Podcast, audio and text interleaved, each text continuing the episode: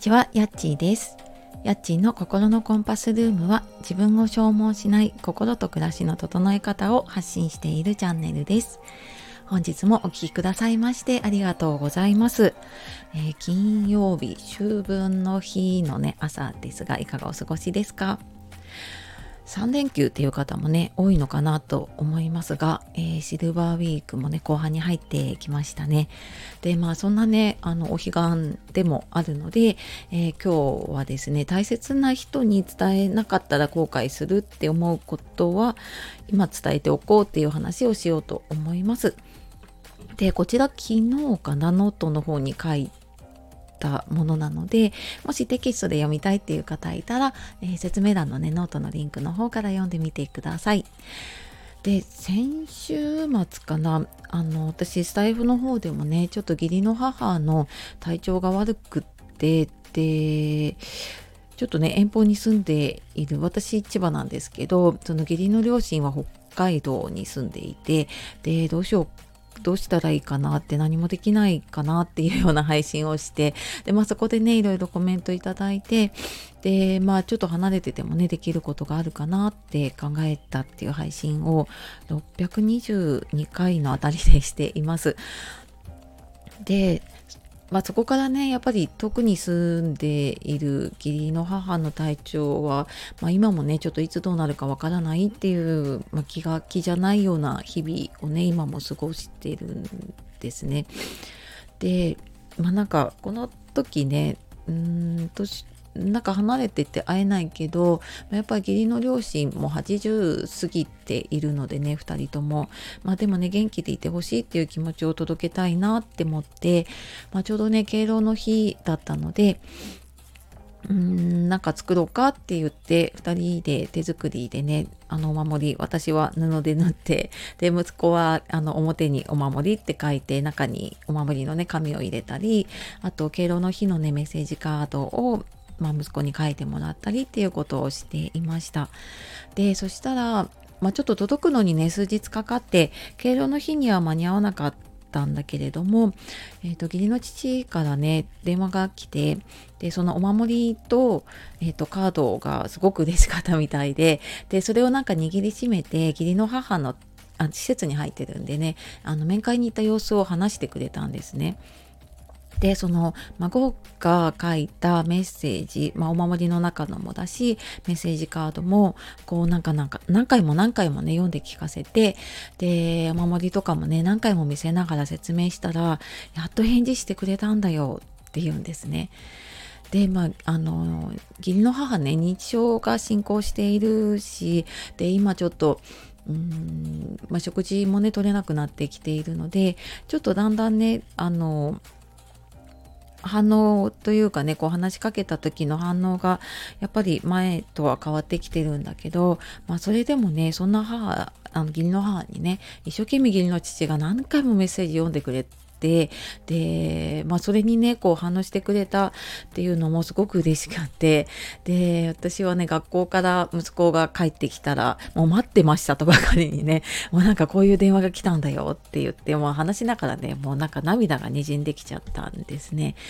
うんでもなんかこれをしながらね思ったのがなんかいつでもできるって約束できることってこの世に一つもないんだなって思ったんだよね。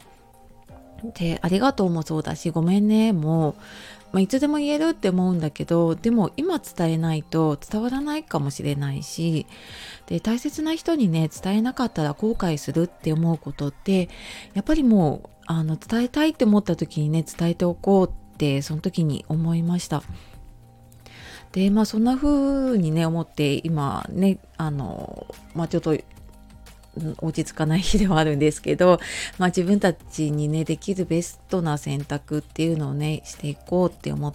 ているところですね。でなんかこういうふうに思うようになったのってうちの父が7年前に亡くなった時に、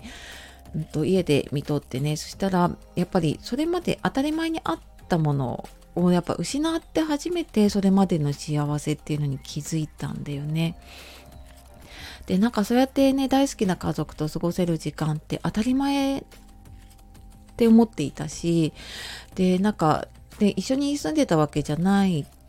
けどでもやっぱ会えなくってもその人がいる存在自体がねやっぱ幸せそのものなんだなってその時にね思ったんですよね。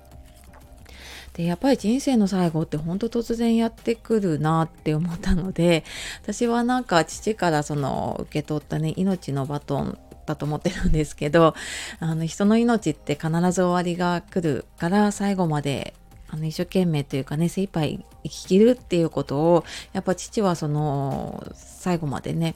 えーと、病気と戦うっていうことを通して伝えてくれたなって思っているので私はやっぱりそのバトンをねその父に負けないように今自分がねできることをもう頑張って受け継いでいきたいなって今思っています。